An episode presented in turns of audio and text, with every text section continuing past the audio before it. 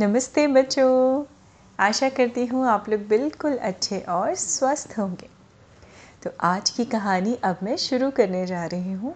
आप लोग ध्यान से सुनिएगा, बड़ी ही मज़ेदार कहानी है। तो ये कहानी है बहुत पुराने समय की और एक छोटा सा बच्चा था जिसका जिसका नाम उनकी माँ ने, उसकी माँ ने बड़े प्यार से रखा था शेख। ओके तो अब ये शेख बच्चा जो था, जब थोड़ा बड़ा हुआ, उस ज़माने में बच्चों ऐसा होता था कि ढाई तीन साल की उम्र से या थ्री ईयर्स से स्कूल में नहीं भेजा जाता था। जब पाँच छः साल के हो जाते थे बच्चे, तब किसी छोटे से मतलब या तो पाठशालाएँ होती थी या मदरसे होते थे जहाँ पे शिक्षा दी जाती थी एजुकेशन दी जाती थी। तो शेख की माँ ने, अमीना अम्मी ने उसको भेजा मदरसे में पढ़ने के लिए। और हमारा ये शेख जो था बच्चा उसकी एक ख़ासियत थी बच्चों। उसकी एक स्पेशलिटी थी कि वो दिन में बैठे बैठे भी सपने देखा करता था खुली आँखों से। And he used to be always lost in his dreamy world होता है कई बच्चे ऐसे होते हैं uh, आप में से भी शायद कभी आपने देखा होगा कुछ बच्चे एकदम लॉस्ट से रहते हैं अपनी दुनिया में। तो बड़े मज़े की दुनिया होती है, वो सपनों की दुनिया भी। तो ऐसे ही हमारा शेख जो था, वो बड़े सपनों की दुनिया में खोया रहता था। तो बहरहाल जब वो मदरसे में गया तो वहाँ के जो मौलवी साहब थे, उन्होंने पहली बार उसको पाठ पढ़ाया कि कैसे आप जेंडर डिफ़ाइन करते हैं। जेंडर मतलब लिंग, जिसको हिंदी में कहा जाता है, कि स्त्रीलिंग क्या होता है और पुल्लिंग क्या होता है। यानी बॉयज़ को कैसे एड्रेस करते हैं और गर्ल्स को कैसे एड्रेस करते हैं। तो मौलवी साहब ने एग्ज़ाम्पल दिया उदाहरण देकर बताया कि देखो बेटा आ, ऐसा होता है कि अगर लड़का है तो लड़का आ, रोता है है ना? और अगर लड़की है तो लड़की रोती है यही फ़र्क होता है। अब और भी उन्होंने बहुत सारे एग्जाम्पल्स दिए लेकिन हमारे शेख के दिमाग में यही चीज़ अच्छे से बैठ गई कि भाई लड़का है तो रोता है, लड़की है तो रोती है। और ये सोच के खुशी खुशी अपना बैग उठाए वो झोला टांगे। अपने घर की तरफ़ आ रहा था कि आज मैं अम्मी को बताऊँगा कि मैंने आज पाठ में क्या पढ़ा।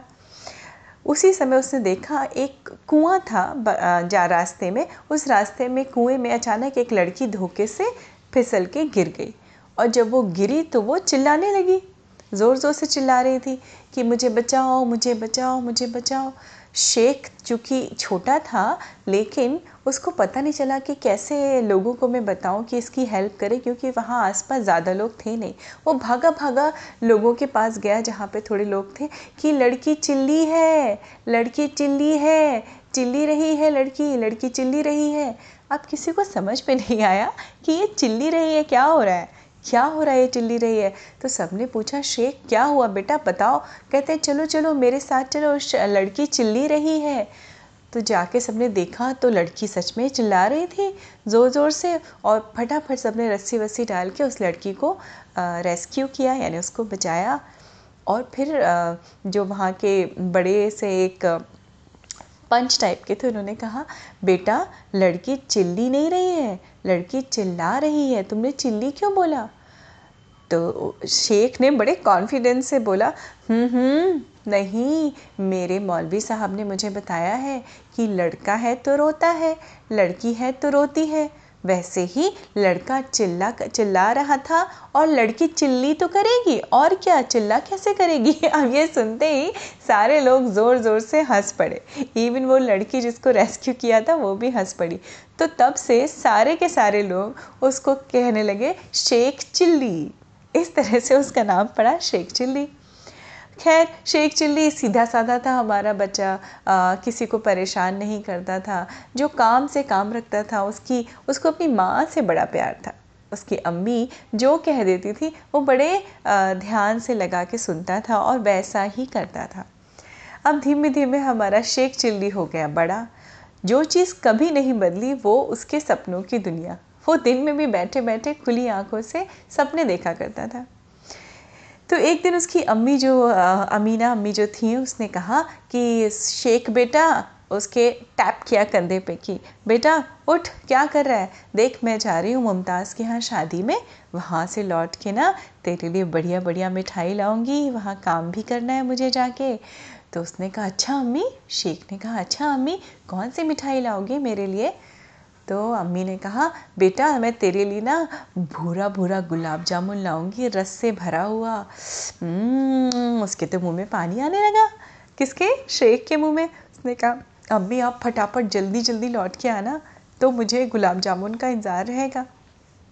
उसकी अम्मी ने कहा बेटा मुझे तो शाम हो जाएगी आते आते और तू घर पे क्या करेगा? एक काम कर आ, बगल में जो पड़ोसी की गाय भैंसे हैं उनके लिए चारा काट के ले आ घास काट के ले आना। तो क्या होगा ना आ, तुझे पैसे भी मिल जाएँगे कुछ। पहले के ज़माने में ऐसे काम हुआ करते थे बेटा है ना बच्चों?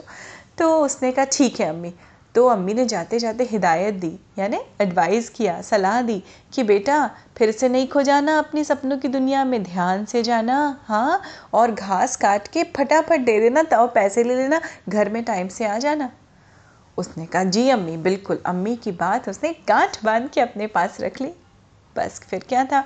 अम्मी गई, थोड़ी देर में वो भी फटाफट मुँह हाथ धो के दराती लेकर निकल पड़ा घास काटने के लिए। अब आप पूछेंगे बच्चों दराती क्या होती है? दराती एक अलग तरह का औज़ार समझ लीजिए जिसमें जिसमें एक्चुअली आगे देखें थोड़ा लोहे की होती है मोटी सी होती है स्ट्रेट और फिर हल्का सा कर्व भी होती है जिससे घास काटने में बहुत मदद मिलती है। और उसका जो आ, हैंडल कभी कभी कभी लोहे का ही होता है कभी लकड़ी का ही होता है। तो जो दराती थी वो उसकी लोहे की दराती थी भारी सी। और वो दराती लेके चल पड़ा घास काटने के लिए। रास्ते में वो चलते चलते फिर सपने की दुनिया में खो गया। उसके सामने सिर्फ़ उसको मिठाइयाँ दिखाई पड़ रही थी। हाँ बर्फ़ी हम्म, आ लड्डू सबसे बढ़िया तो गुलाब जामुन। और ये सोचते सोचते उसको ठक से ठोकर लगी। तो वो गिरते गिरते बचा।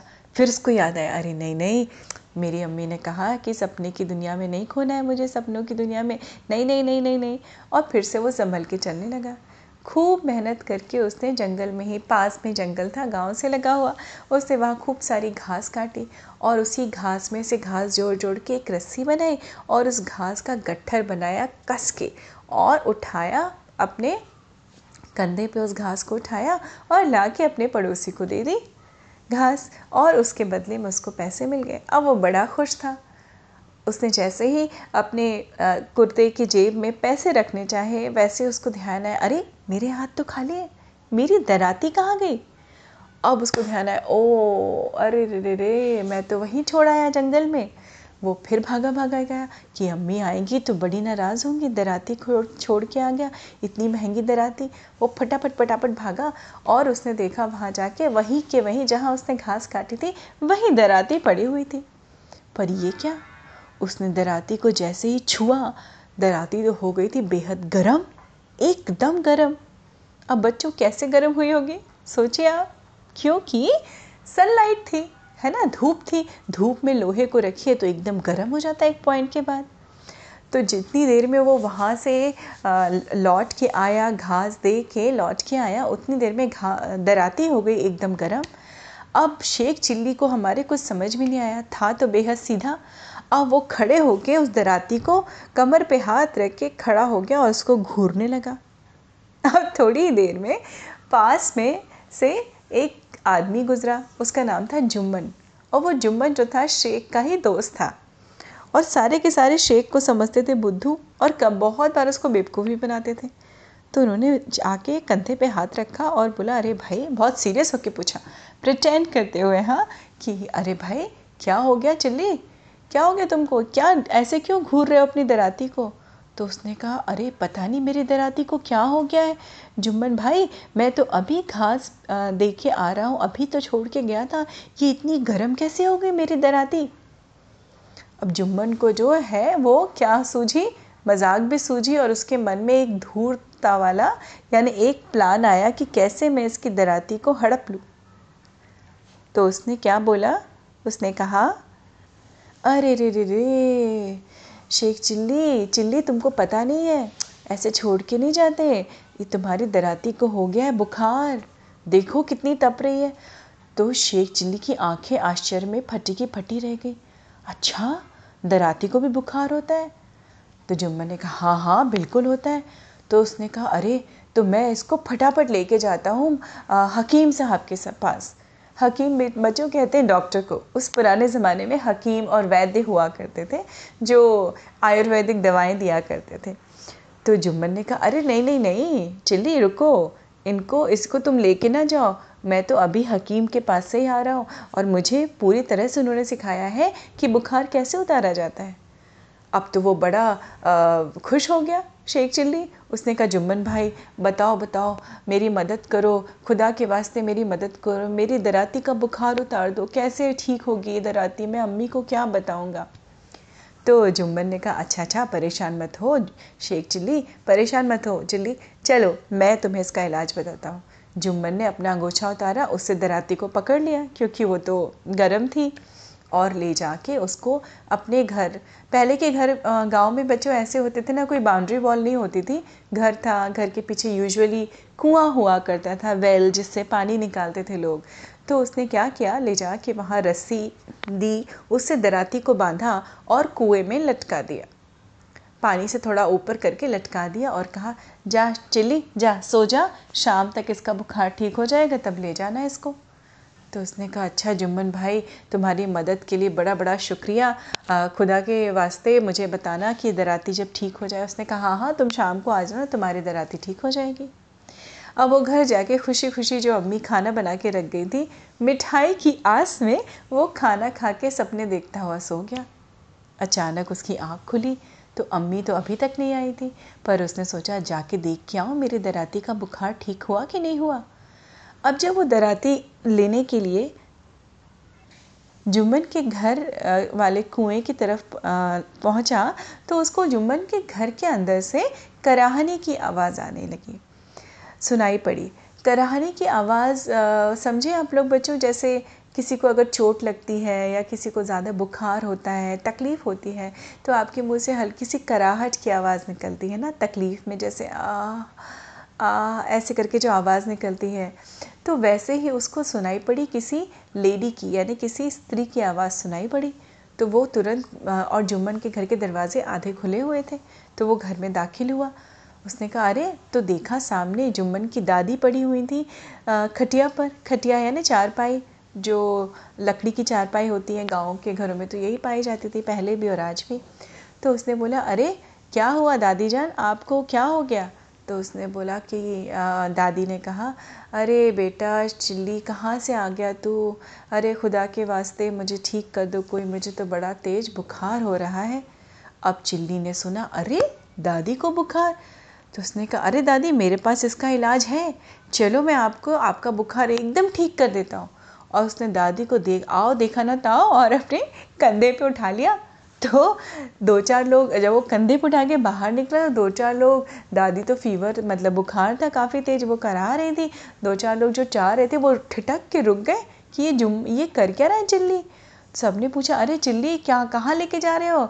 दादी जान को कहाँ लेके जा रहे हो? तो उसने कहा, अरे भाई, मुझे पता है, इनका बुखार है ना, इनका बुखार उतारने के लिए लेके जा रहा हूँ। और देखते देखते वो कुएँ के पास पीछे पहुँच गया और दादी को वहाँ जाके उसने चबूतरे पे, चबूतरा होता है बच्चों वो सीमेंटेड प्लेटफॉर्म टाइप का वहाँ लेटाया और फटाफट भागा।